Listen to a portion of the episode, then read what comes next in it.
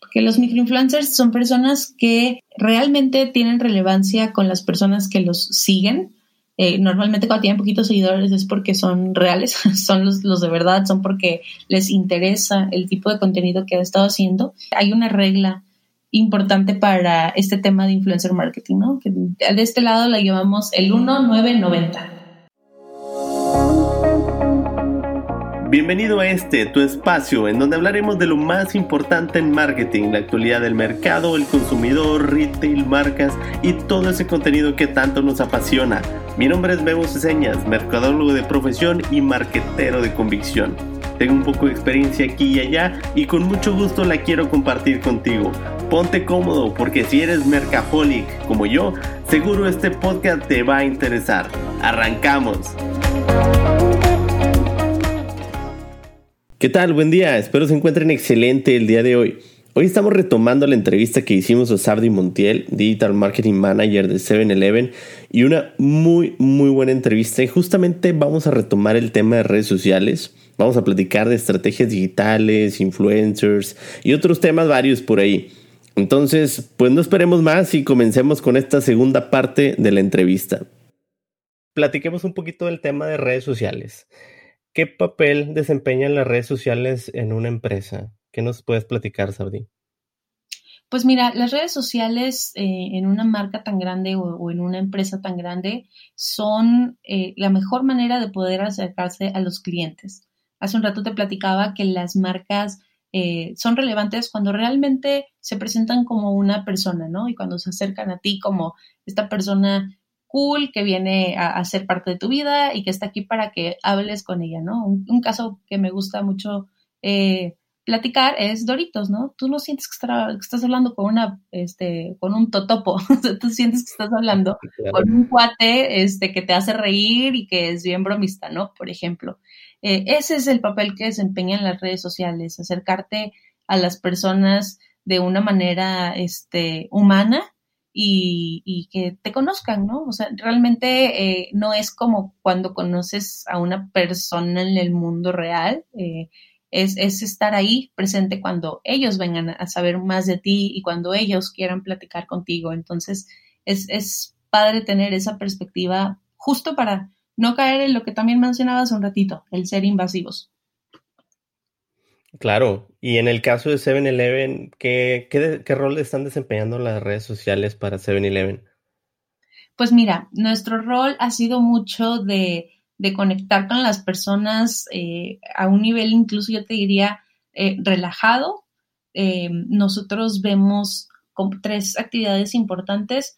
Uno es ser este amigo, este colega, compañero, yo le llamo cómplice, que este cómplice está ahí para ti, para lo que necesites, no matter what, ¿no? Y, tú le hablas y va a venir contigo o tú le dices, oye, voy para allá y ahí está listo para ti.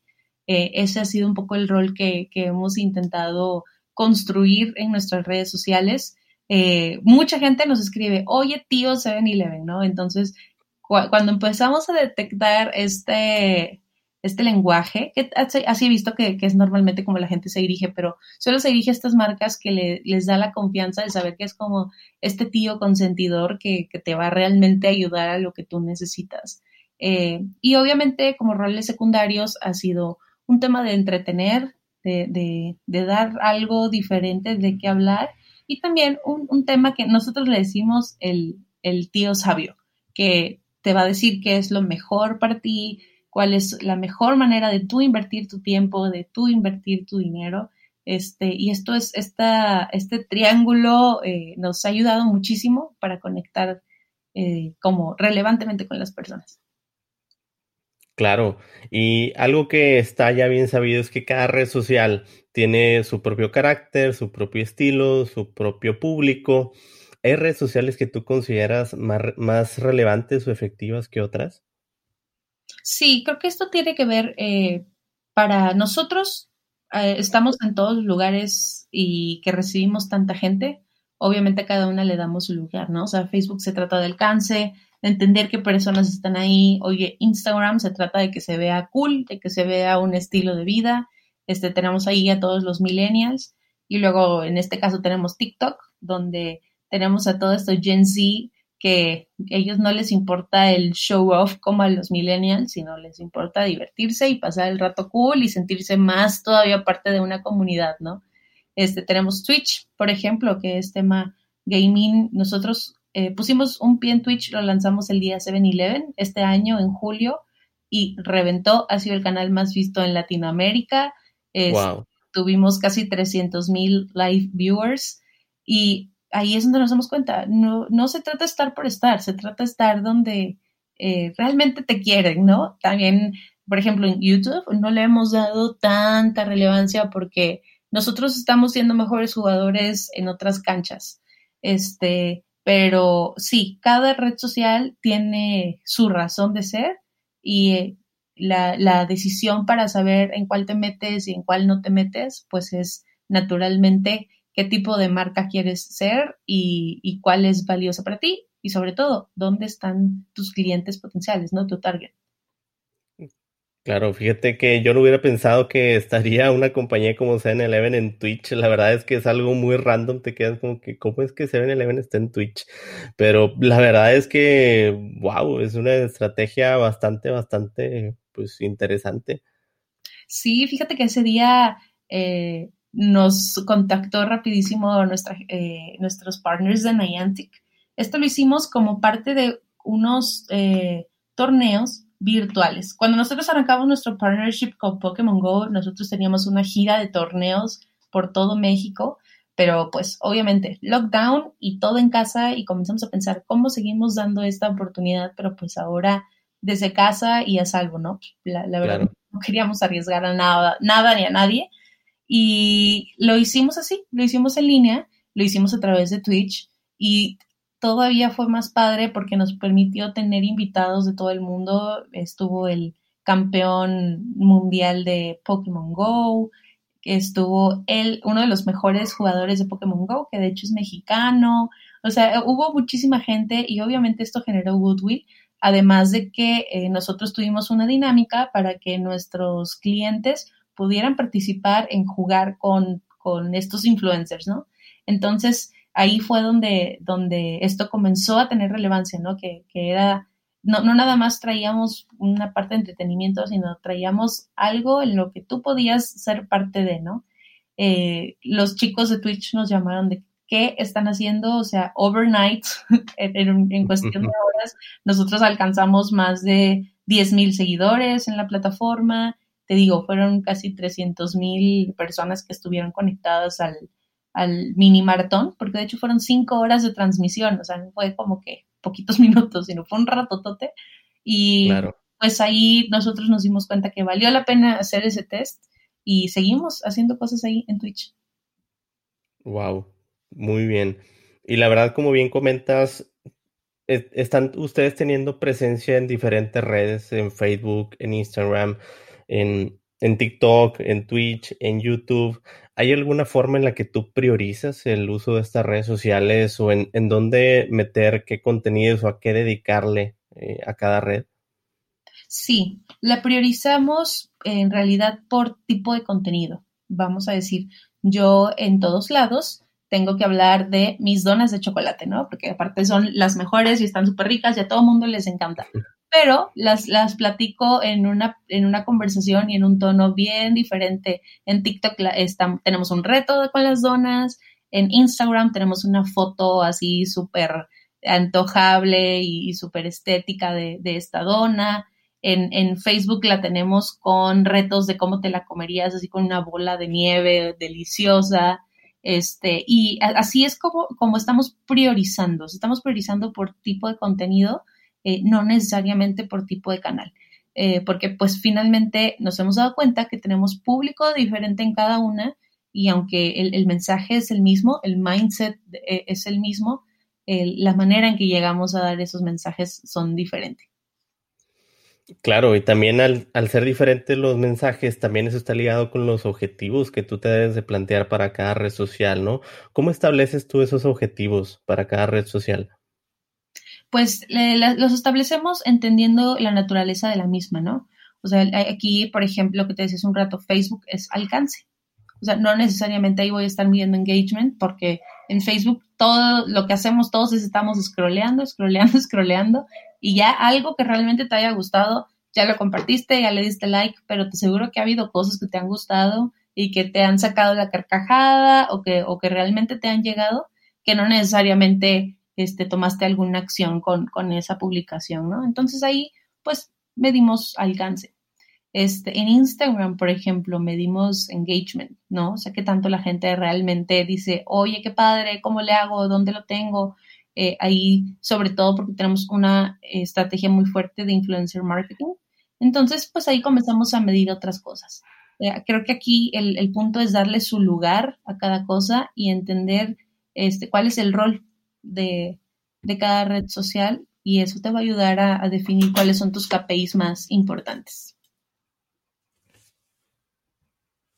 Excelente. Y ahorita justamente voy a aprovechar que acabas de mencionar el tema de influencer marketing. Vemos que últimamente ha surgido bastante este concepto, este tema del influencer marketing. ¿Cuál es tu opinión al respecto? ¿Tú qué opinas de esto del influencer marketing? Yo opino que es un terreno delicado y que se tiene que hacer muy bien cuidado. Em, yo estuve en busca de, un partner que nos ayudaba eh, con, la visión que yo tenía de influencer marketing.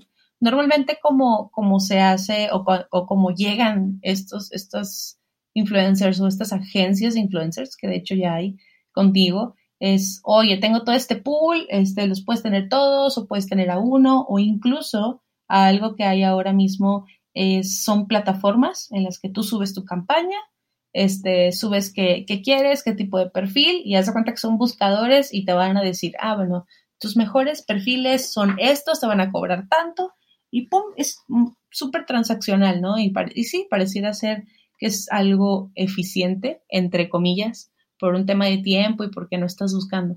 Pero de este lado, lo que nosotros estamos haciendo es que estamos creando nuestra tribu, nuestra comunidad, donde no, no, es, un tema transaccional, o sea, es un tema que el influencer realmente viva la marca, se enamore de la marca y si le gustó, entonces súbete al barco. O sea, yo te voy a invitar a la fiesta, hay más invitados aquí, este, tenemos un ambiente muy padre, si es lo tuyo, este, Kylie, nos vamos a divertir eh, padrísimo. Entonces, es, más, es más que nosotros estamos armando una tribu, más allá de estar por estar con este, el influencer de moda. Y digo este delicado porque pues las personas llegan a la fama por muchísimas razones, ¿no?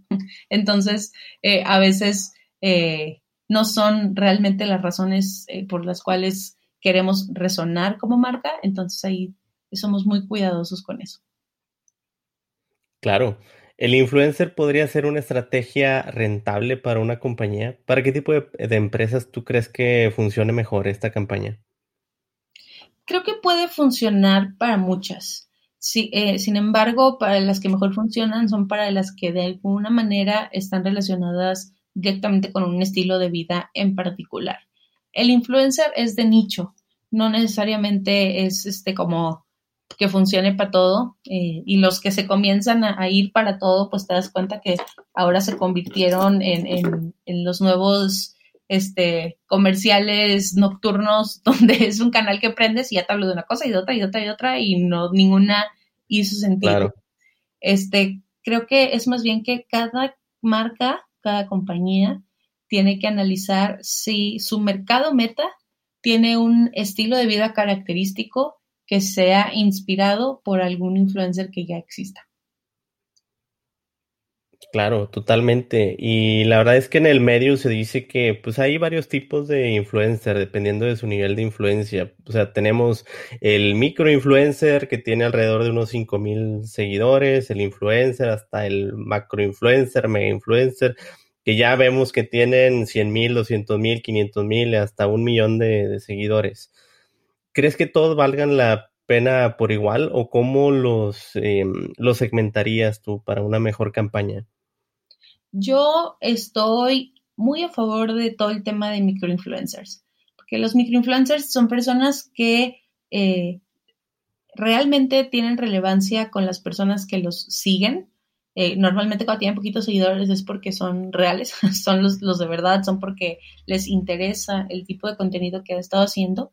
Y, y aquí un, un, un aprendizaje que creo que las personas que nos escuchen se pueden llevar es que hay una regla importante para este tema de influencer marketing, ¿no? Que de este lado la llevamos el 1-9-90.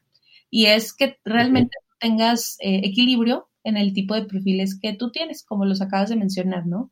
O sea, tener el 1, que es como este super influencer de millones de seguidores y que el rol que cumple en tu estrategia es un rol aspiracional, ¿no? O sea, yo me puedo traer a, una estrella de cine, a una estrella de rock y pues realmente no todos mis clientes son estrellas de cine ni estrellas de rock, pero son este, fans de ellos tal vez. O, es, o es algo aspiracional para ellos y es algo cool ver que alguien más trae este, algo que tú puedes adquirir eh, a la vuelta de, tu casa, ¿no? A la vuelta de tu trabajo.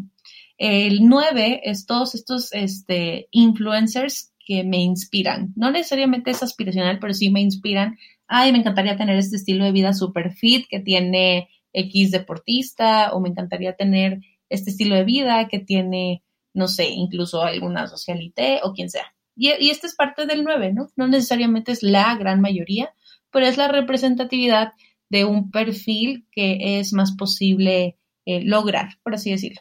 Y el 90, que aquí es donde sí está la gran, gran mayoría, son estos perfiles que son como yo, que, me identifico 100%, no solo me, no es inspiracional ni, aspiracional, sino es, es, una persona igual que yo, que vive tal vez en la misma ciudad que yo, que ya me doy cuenta que tiene los mismos gustos que yo, que también le encantan las pasitas de chocolate de Seven Select, por ejemplo, ¿no? Y tú lo ves que está ahí y sabes que vive en Monterrey o sabes que vive en Ciudad de México o en cualquier otro lugar y pues tú sabes que ahí tienes una tienda, se te antojó, vas y lo compras. Entonces, eh, es, es, importante tener un excelente equilibrio. De este lado, nosotros nos gusta seguir la regla del 1-9-90. Definitivamente es una, es una estrategia muy buena y todo este tema del influencer eh, es algo que yo creo que sí llegó para, para, quedarse en un sentido. Es un medio que está surgiendo y va a tomar cada vez más fuerza. Igual también eh, pues algo que comentan mucho en, internet y pues algunos expertos en la materia es que el microinfluencer es mucho el que vale la pena porque es el que suele tener más engagement con su gente. Porque esos 5 mil, 10 mil seguidores que tiene son 5 mil, 10 mil que tienen un muy alto nivel de engagement con él comparado con otros influencers, hay muchos otros que tienen, no sé, 100 mil, 200 mil, 500 mil, pero ponte tú a ver el engagement que genera en cada una de sus publicaciones, los comentarios, la interacción, los likes, o sea, qué es lo que hay dentro de, dentro de ese, de ese perfil y te vas a dar cuenta que pues realmente pues no tiene tanto engagement para, para la empresa y estos influencers muchas veces se agarran de su número de seguidores pues para, para cobrar, ¿no? Para, siendo, siendo realistas. Sí, la verdad es que aquí este, somos cero bullshit. Aquí es, a ver, vamos a ver números, este, vamos a ver si es un perfil que, que nosotros, eh, es, si es lo que estamos buscando.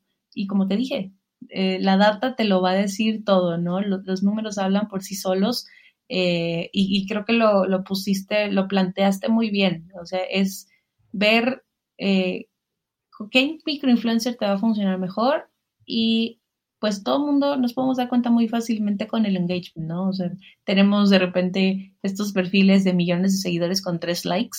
Entonces ahí dices, sí. ¿qué está pasando? Claro. Y finalmente, todas estas campañas digitales que, que creamos con o sin influencers, todas las campañas en general, pueden llegar a generar mucha actividad eh, al social listening.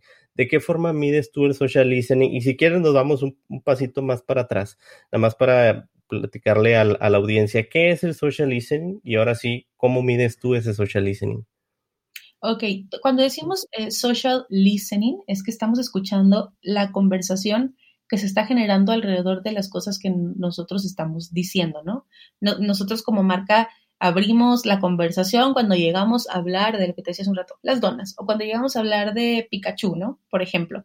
Eh, y ahí lo que nosotros hacemos es que eh, hacemos un ejercicio de escucha para saber qué están hablando, oye, les gusta, no les gusta, eh, nos ayuda muchísimo justo para entender y escuchar cuando alguien está teniendo un pain, porque lo primero que queremos hacer es ayudar a solucionar ese pain, ¿no? Este, de, eso se trata nuestro ejercicio de escucha y sobre todo detectar cuál es este sentimiento que te está generando, ¿no? Si es positivo, si es negativo, por qué es positivo, por qué es negativo y cuál es la, mejor manera en que yo puedo brindar una, una mejor experiencia y sobre todo una, una conversación más amena. Claro, ¿y qué acciones puede implementar alguien como estratega, como estratega, perdón, de estas, eh, de estas empresas? Ya sea que el social listening sea positivo o negativo, ¿qué estrategias se pueden implementar para manejarlo? Pues eh, unas eh, principalmente son estrategias de reputación de marca, ¿no? Cuando tu, tu sentiment es positivo, pues tú quieres seguir por, la conversación que está generando estas cosas positivas, ¿no? Pero cuando, cuando tu sentiment es negativo, cuando el, el, balazo te dio en el pie, por así decirlo, pues ahí incluso entran estrategias de, de manejos de crisis o, manejos de, de, de, reputación de marca que hemos, ejemplos hemos visto muchísimos, ¿no? ejemplos que lo han hecho muy, muy mal y ejemplos que lo han hecho bien. Y nuevamente creo que para cualquier estratega es vital mantener un punto de vista empático con la persona que está viviendo, en este caso, eh, una mala experiencia, ¿no? Porque para buenas experiencias, pues ya tienes el goodwill de la gente y puedes todavía darle más millaje a la conversación. Pero cuando te topas con algo que ha sido eh, negativo, pues lo último que quieres es darle millaje. lo primero que quieres es apagar ese fuego, ¿no? Entonces, eh, la mejor manera de hacerlo es realmente siendo empáticos. Claro, totalmente de acuerdo. Y bueno, ya para, para cerrar, hay una, em, una, parte que me gustaría también que platicáramos, porque una parte de la audiencia que sigue este foro de Mercaholics, eh, y me queda claro, son emprendedores, son personas que tienen muchas ganas, mucha energía para hacer crecer su negocio. ¿Qué recomendaciones podrías darles en el tema digital? Creo que la primera recomendación que daría es que entiendan su mercado, que entiendan el, target al que ellos quieren llegar y que comiencen a hablar como ellos hablan y que comiencen a dar el contenido que, ese target normalmente consume. Creo que eso es importante no todo es para todos. Eh, entonces, cuando tú empiezas a entender que cuáles son los intereses reales de, las personas que son tus clientes potenciales o de las personas a las que tú quieres llegar, creo que eh, comenzarás a entender cuál es la mejor manera de hablarles, ¿no? Yo, yo lo traduzco como incluso una etiqueta social, ¿no? De, de cuando tú, cuando te enseñan a quién le dices tú y a quién le dices usted. es, es un poco claro. ejercicio. Claro, totalmente. Y algo que me he dado cuenta, y pues yo lo, yo lo platico también en otros capítulos de este espacio, es que la gente tiene que entender quién exactamente es su cliente, cómo encontrar a su cliente y cómo conectar con su cliente, porque me he topado con personas que, que me buscan y me preguntan de que, oye, pues es que quiero hacer una campaña, quiero pagar en Instagram, quiero pagar en Facebook, quiero hacer eso, quiero hacer, oye, espérame, primero entienda a tu cliente antes de que empieces a gastar dinero, porque si no, vas a estar dando escopetazos al aire.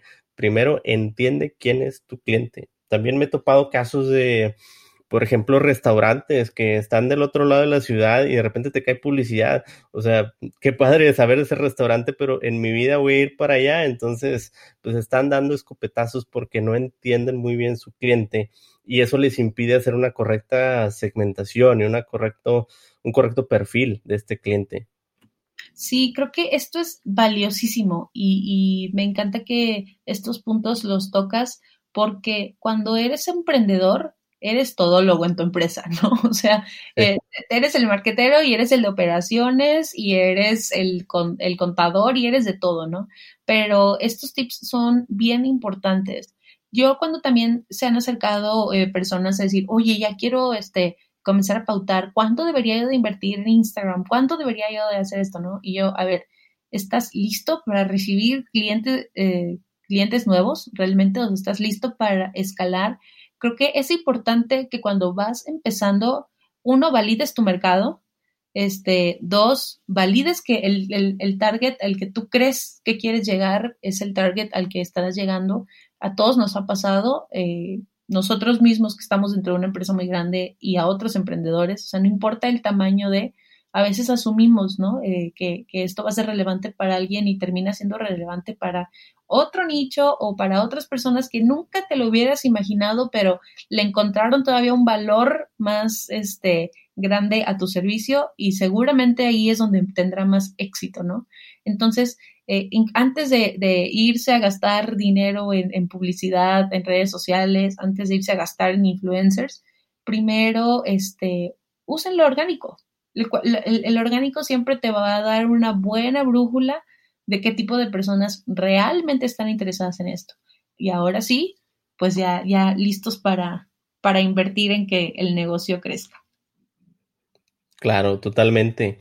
Y, y bueno, ya para cerrar esta entrevista, eh, quisiera pedirte, Sabdi, si nos pudieras decir qué contenido le recomiendas a nuestra comunidad para aprender más acerca del marketing digital y su cambiante mundo. Digo, hablando de si conoces algunos libros, blogs o websites, cualquier cosa que tú nos puedas recomendar. La recomendación que tú nos des la vamos a tener en nuestras redes sociales para que nuestra audiencia la pueda consultar, pueda ir eh, a, a, navegar en estas recomendaciones y pues lo tenga a la mano, ¿no?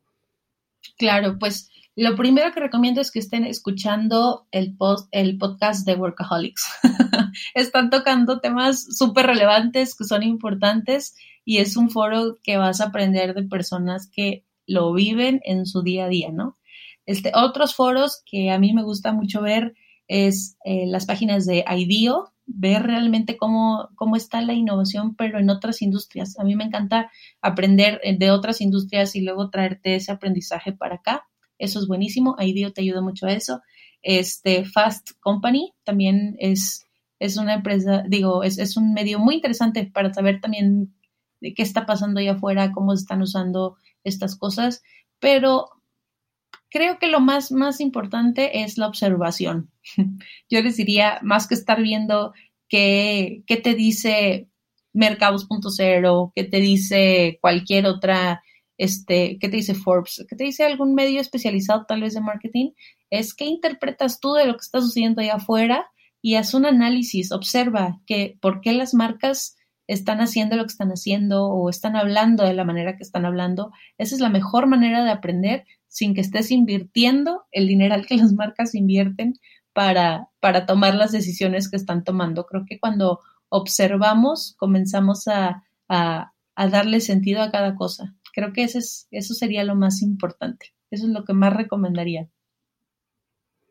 Definitivamente, la observación es clave para que podamos nosotros ir enriqueciéndonos, el tener un pensamiento crítico, un pensamiento que de la observación vaya pensando y vaya poniéndose en duda, ¿sabes qué? ¿De dónde sale esto? ¿Cómo surge esto? ¿Qué me puedo traer yo de valor de esto que estoy viendo, de esto que estoy escuchando? O sea, estar siempre, pues eh, ahora sí que avispados, a que estén, esté uno absorbiendo lo que, lo que está viendo. Claro, y sobre todo ser arriesgados. Que nadie lo haya hecho no quiere decir que no se deba hacer. Y creo que eso es lo primero que, que dije cuando impulsamos estos super takeovers con evento eh, el año pasado, que fue el día 7-Eleven, que levanté la mano para hacer un concierto en la tienda. Dije, oye, pues los Beatles lo hicieron, ¿por qué nosotros no? y todos de que, ¿cómo? Pero aquí en México nunca se ha hecho. Y yo, justo, que nadie lo haya hecho no quiere decir que no, no lo vayan a hacer. Es, tuvimos aquí, imagínate, que pedir incluso permiso al municipio, este, y ellos encantados, ¿no? Porque como te digo, para ellos es como landmark ya de la ciudad y, y, y ellos felices de que estemos haciendo estas cosas. Entonces, pues, ¿por qué no? Dimos un concierto en vivo con los Claxons en el estacionamiento de ahí de, de una tienda. Entonces, siempre pensar fuera de la caja y, y, nuevamente, que nadie lo haya hecho no quiere decir que no lo puedas probar. Capaz que encuentras una manera increíble de hacerlo. Ya lo escucharon, anímense. Si tienen alguna propuesta arriesgada, no teman a arriesgarlo. Si ya lo tienen bien pensado, si ya lo tienen bien planteado y bien estudiado, denle, no, no se queden con la espinita de, híjole, es que qué hubiera pasado si ustedes anímense, ustedes eh, denlo todo si ya están seguros de que es la estrategia y sin miedo, sin miedo al éxito. Sin miedo al éxito, exactamente. Exactamente. Pues bueno, muchas gracias, Sabri. La verdad que te agradezco bastante tu tiempo para este espacio, para esta primera sección de entrevista. Espero que la disfrute nuestro, nuestro foro, nuestra audiencia. Vamos a seguir subiendo contenido de, de este tema y pues espero que después en un futuro nos vuelvas a acompañar, Sabri, para platicarnos qué novedades hemos tenido en este tema de digital. Claro que sí, Memo. El gusto es mío. Muchas gracias por, por invitarme, eh, por este foro que tienes. Creo que es importantísimo creo que aporta mucho valor eh, escuchar de personas que realmente están haciendo esto y, aprender sobre todo de, desde otras perspectivas. Así que te felicito por este espacio y bueno, esperamos este, estar por aquí pronto. Muchas gracias. Muchas gracias, Sabri, y pues nos escuchamos en la siguiente emisión. Esto es todo por hoy. Espero te haya gustado y sobre todo te pueda llevar algo nuevo el día de hoy. Te invito a que sigamos platicando del tema en mis redes sociales. Encuéntrame como Mercaholics Podcast en Facebook e Instagram. Si te gustó, no olvides compartirlo con tus amigos y colegas y nos escuchamos en la siguiente emisión.